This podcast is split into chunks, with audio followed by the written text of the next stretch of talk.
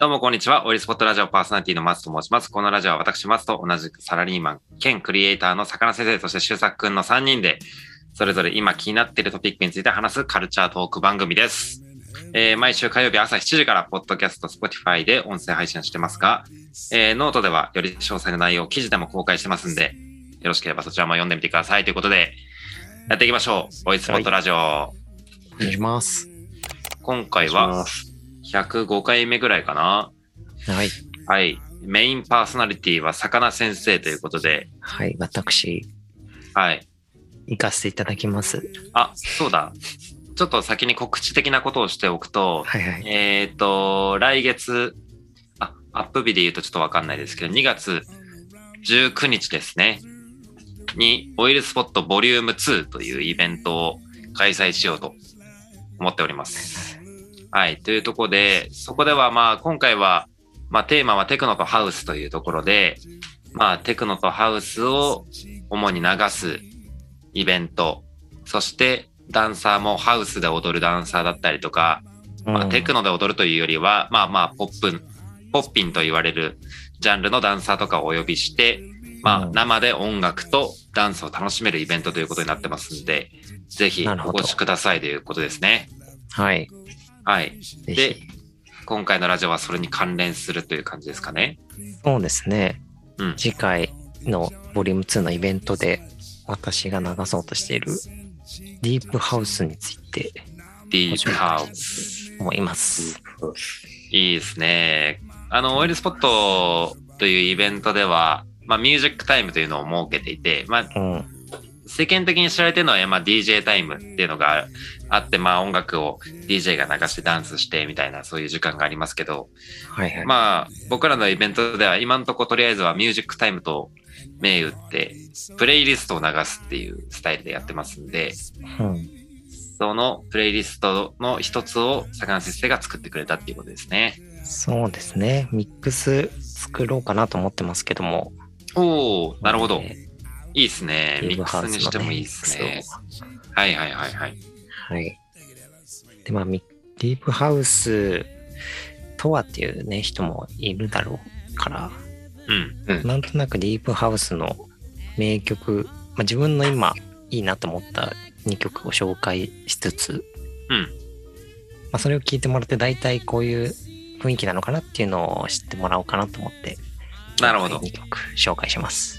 ディープハウスどころかハウスを知らないという人もたくさんいるだろうからね。そうですね。まあ、なんうんかハウスとかもそんな固く考えなくていいというか、うん。テクノのハウスの違いとかもよくわかんないっていう人も多いと思うんですけど、うん。まあ、大体ね、四つ打ちの音楽って思っとけば大丈夫ですよ。うん。そういうのってなんかさ、あんまりこう、入り口から固くしろとしなくていい気もするよね。なんかこう、そうそうたくさん聞いていく中で、なんか自分の中で分類するのに使うぐらいの感情認識でもいいのかもしれないね。そうそうもしかしたら。そう知ってるとね、なんとなくハウスって言われたら、ああああいう感じなのかなとかわかるっていうメリットはあるけど、ああ、まあ確かにね。まあなんか、これはハウスってわかんないといけないっていうもんでもないからね。うん、それこそ、いえいえ、これはハウスだろうとか、これはハウスじゃねえよとか言い出したら、もうなん か、なんか悲しいもんね。ななんんかか。 その議論はね、あんまり意味がない気がする悲から。そうしいね。よく見るけど悲しいね。うだん。ね。ヒップホップなのか、ヒップホップじゃねえのかみたいな、そうそんな感じですね。漫才か漫才じゃないかみたいな話です。うん。うん、そうですね。そうそう。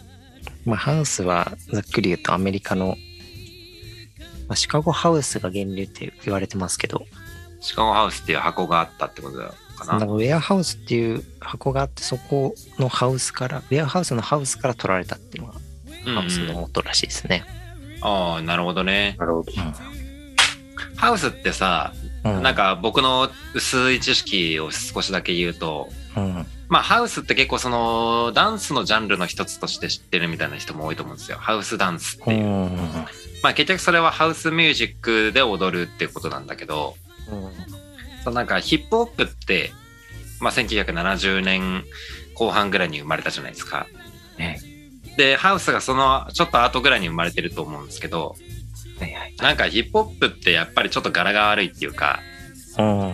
まあちょっとヒップホップが流れる箱ってちょっとこうウェイウェイな感じっていうかねうん。ちょっとそういう人が多いし、しかも当時のヒップホップって結構そう、女性を卑下するとかさ、はい。そういう要素が結構強かったりとかしたから、うんだからそういう中で、それとはこう差別化をしてみたいな、もっとこう、上品でとか、別にこう、なんか男性女性とか関係なくじゃないけど、うん。まあ、そういうヒップホップとはちょっと違ったっていうニュアンスでなんかそのハウスの文化が発展したみたいななんかダンスのカルチャーではそういうふうに言われた聞いたことありますけどね、そうですね。もともとそのゲイ向けのクラブでかかってた音楽っていうのもあるんで、うんうんまあ、そういう意味ではあんまジェンダーとかのうんヒうんううんんうんップホップみたいな差別みたいなのはあんまなかったかもしれないですね。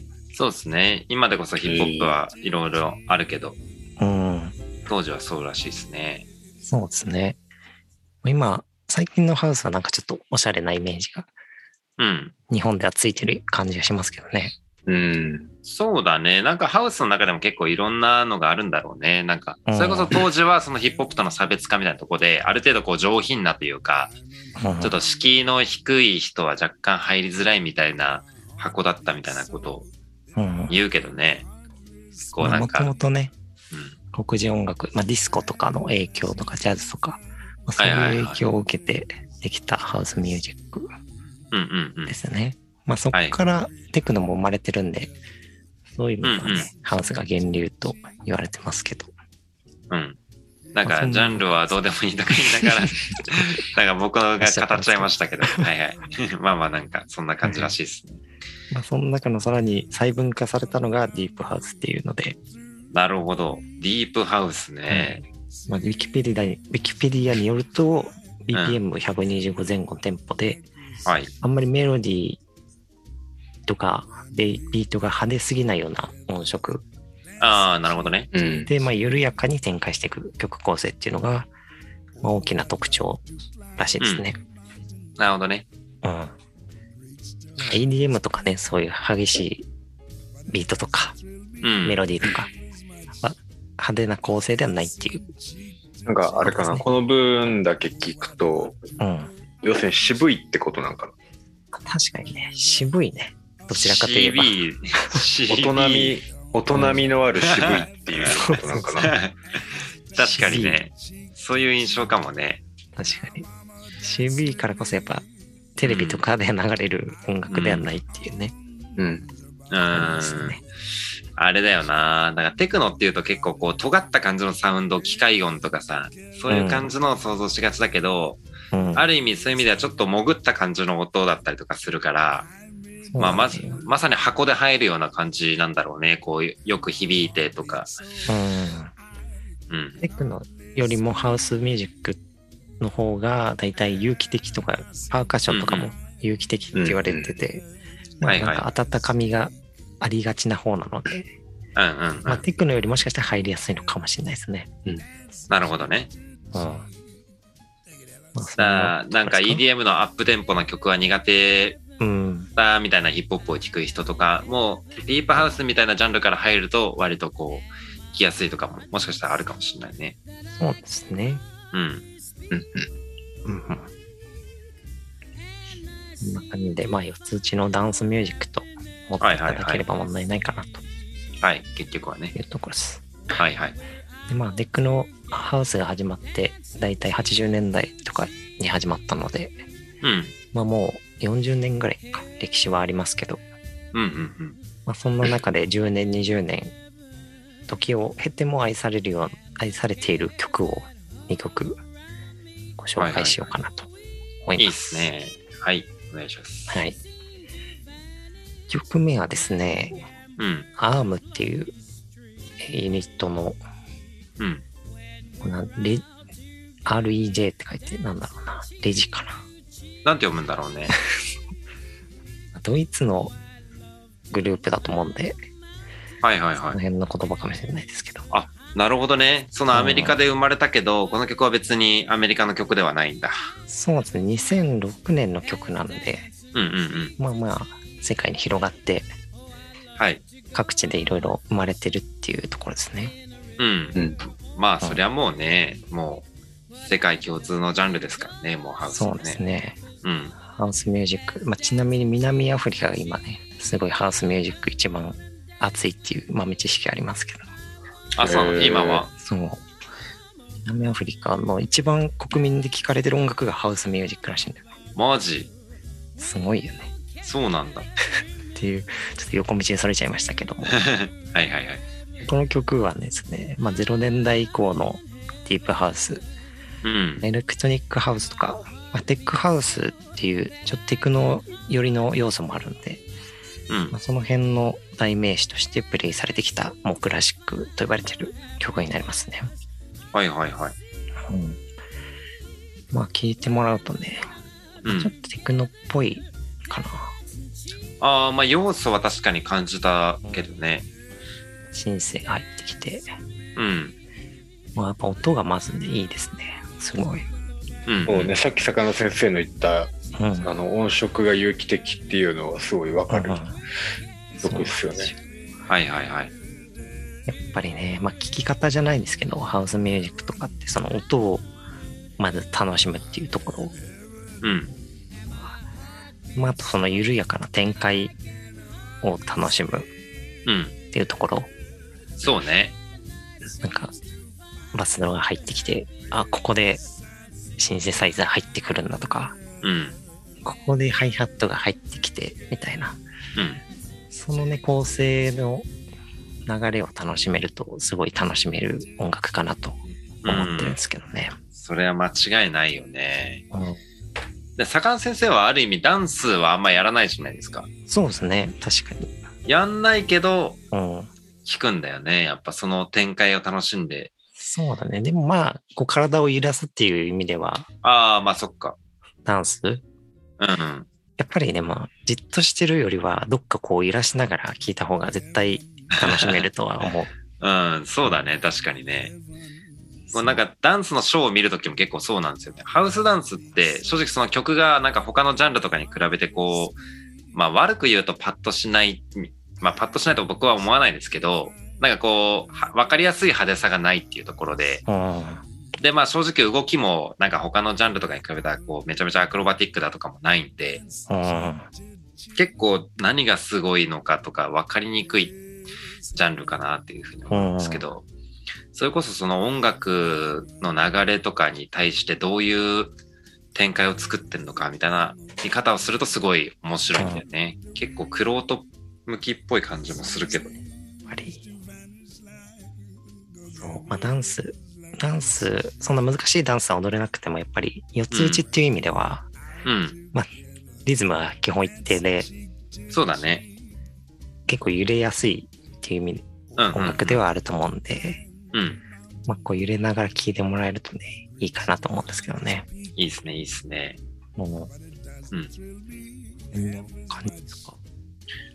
結構日本人のそのリズム感は 110bpm ぐらいがちょうどいいみたいな、なんかそんな感じのなんか見たことある気がするな。だからなんかヒップホップみたいなこうなんか R&B みたいなゆったりしたものよりも結構そういうアジア人とかはちょっとハイテンポな方が揺れやすいみたいああ、なるほどね。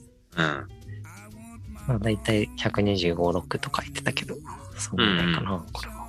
うん。そうだね。まあ範囲内じゃないかなっていう感じはするけど、うぜひ聴いてほしいですね、これ。ん。ぜひ、この人はね、うん。まあそういうデトロイトテクノの紹介とかも前、このノートでしたりしましたけど、うん。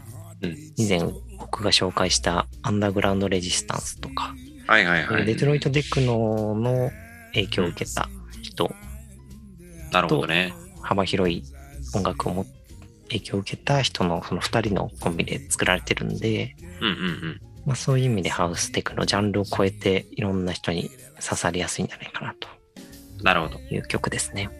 はいはいはい。なんかちなみになんですけど、ディープハウスって、うん。なんだろう、その、どの地方で特に流行ってるとかあるんですかねそれともワールドワイドなのかなそうね、まあワールドワイドだね。なんかさ、うん。坂野先生が結構何回もラジオで、テクノとかハウスについていろいろ紹介してくれていた中で、うん、まあデトロイトでテクノとかが生まれて、うん、それがこうアメリカを渡って、結構アメリカでこう、狂乱の時代じゃないけどさ、うん、なかなか行っちゃってるテクノとかもはい生まれたりとかしてたじゃない。はいは なんいか俺勝手にそのイメージが強くなっちゃって、 結構なんかヨーロッパってうん割と尖ったサウンドの曲が多いのかなとかあっていう若干偏見を持ち始めちゃってたんだけど、あなるほど、ね、でもね、今聴いた曲は別にそういう印象ではない、まあテクノの要素はあるけど、うんそういう印象ではなくそっていうヨーロッパの曲だったから、うん。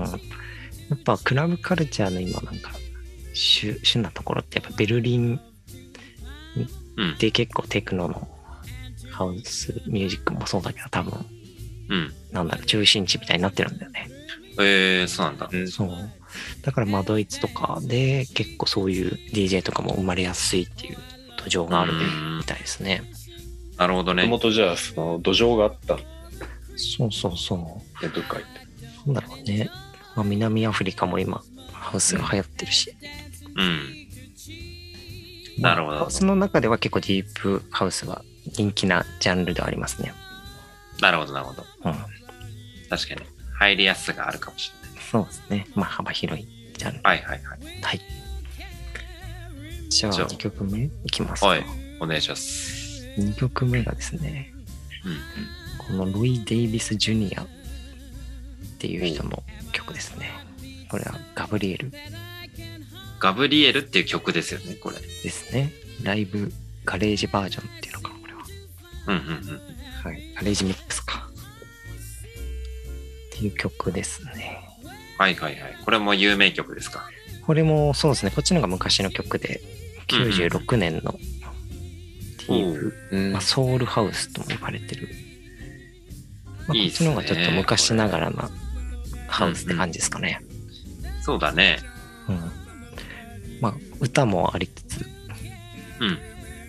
これがその盟友であるマルチプレイヤーの人ですね。これなんていうか、ペベン、バレット。そしてがまあボーカルとトランペットをやってる。はいはいはい。それこそもうちゃんと、まさに有機的なサウンドをね、うん使ってるというか。うんそうですね。まあ、こっちの方がザ・ハウスって感じがしますけどね。うん。うん。うん。また展開もわかりやすく。まあ、やっぱね、シンガーがいるっていうのはだいぶ最初一歩目をね、軽くしてくれるっていうのもあるしね。うん。まあ、なんか非常に良かったです。い2い曲目好きでしたね。曲ですよねうん。まあ、なんだろうね。うん。こう、ハウスミュージックはやっぱちょっと明るいっていうかね、楽しげな雰囲気の曲が多いので、そうね。その確かに辺をな楽しめればいいかなと思いますけど。確かに。ハウス、あんまりなんか、落ち込むハウスはあんまないか。確かにね、言われてみればそうかもしれない。不気味なとかはあるけど、みんなああ、感じの。不気味なハウスね。あー 君のハウスうん。あるのかなまあ、いろんなハウスあるけど。あ、でもハウスもなんかさ、あ、違うか、うんあれテクノか。テクノもなんか一回さ、うん一回なんか、乱れた後一回チルしたよね。なんか、魚先生の、あの、テクノ講座によると、そうだよね。チルの時代もあった。チルの時代あったよね。あうーん。そうか、そういう意味ではまあ本当にいろいろあるんだけど、でも言うてもハウスって言ったらね、やっぱ四つ打ちでリズムもある程度決まってるから、そういう意味では確かにね、テンション上がる曲多いかもね。そう。けどね、強楽強楽的というか、うん、明るいような感じが多いですね。うん。なんかせっかくなんで一個聞きたいんですけど、こうん。うハウスをうんいつ聞くかっていう、聞くかね。こうなんか俺はなんか正直ブラックミュージック、そのダンスきっかけでヒップホップとか R&B が好きになった人間で、割と BPM が遅くてメロデーとかこうネオソウル的な気持ちいい曲が好きはい。なんですけどなんかそういうのって結構こう日常の雰囲気にもあったりとかしてなんか心地いいなみたいな感じで聴けるっていう良さがあって割とこう BGM 的にも聴くし普段から聴きたいなって思うんですけどハウスをあんまりまだ普段聴かないんですよ僕。確かにね。うん、それを日常さ、的にね、うん、音楽家っていうところね。まあ、魚先生も、いや、俺もそんな日常的に聞くわけじゃないようなのか、うん意識的にこう、聞くようにしてるようなのか、なんか箱で聞くのがメインですとか、なのか、みたいな、はいはいはい。その辺がどうなのかなと思って。確かにな。日常的には意外とやっぱ聞かないか。うん。そうだね。まあでも作業用 BGM としてもはいはい。聞けるっちゃ聞けるかなっていう。ああ。歌もないし、うん。ある程度のリズムあると、なんか集中できるっていう、うん。そういう音楽でもあるかな。確かになんか、変に、あ、この部分聞き逃したとかっていう感じの曲でもないもんね。あの そうそう。とそっかそか、っか。うん。まあ、おあと風呂入ってる時とかも意外と。風マ呂ジで。風呂なんだ。なのでちょっとやっぱ踊踊りながらね、聞くっていうのもいいですよね。えー、新しいな、それ。えサンゴさん、周作くん、風呂好きだからいいんじゃないですか。ー、風呂テくんね。 風呂ハハウウス。ス。なんですね。しかもめっちゃ音響くんじゃないディープハウスいやがボンーボンボン。 これめちゃくちゃやったことないな。まうんあ、チルな音楽を流したい時もあれば、う。うんちょっと今日元気あるなみたいな時はね、え流したりとかー、なるほどね。ありますね。あーそういう日常で聞いたりっていうことか。まあいいそうなんか今んとこの感覚だとあんまりないけど逆にやってみようかなっていう気持ちも、うんね、逆にね。うん、海を気にせず風呂場は結構踊れるじゃないですか。